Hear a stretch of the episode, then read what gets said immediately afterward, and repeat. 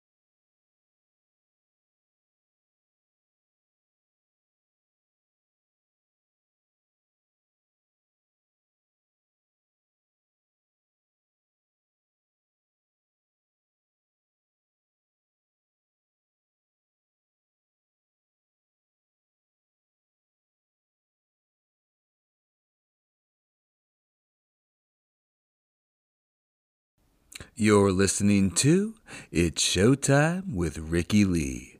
Thank you for making us one of your favorite entertainment news talk shows. I'm your host, Rikki Lee Travolta. If you like the show, I encourage you to spread the love. Encourage your friends and family to give us a listen as well. You can listen to It's Showtime with Rikki Lee wherever you get your podcasts. Today, I'm talking to Katy Sullivan, the star of Chicago Shakespeare's epic production of Richard III, under new artistic director Edward Hall. To reserve tickets, visit chicagoshakes.com. Katy's journey to becoming a Tony nominated Broadway star and Paralympic athlete is very inspirational.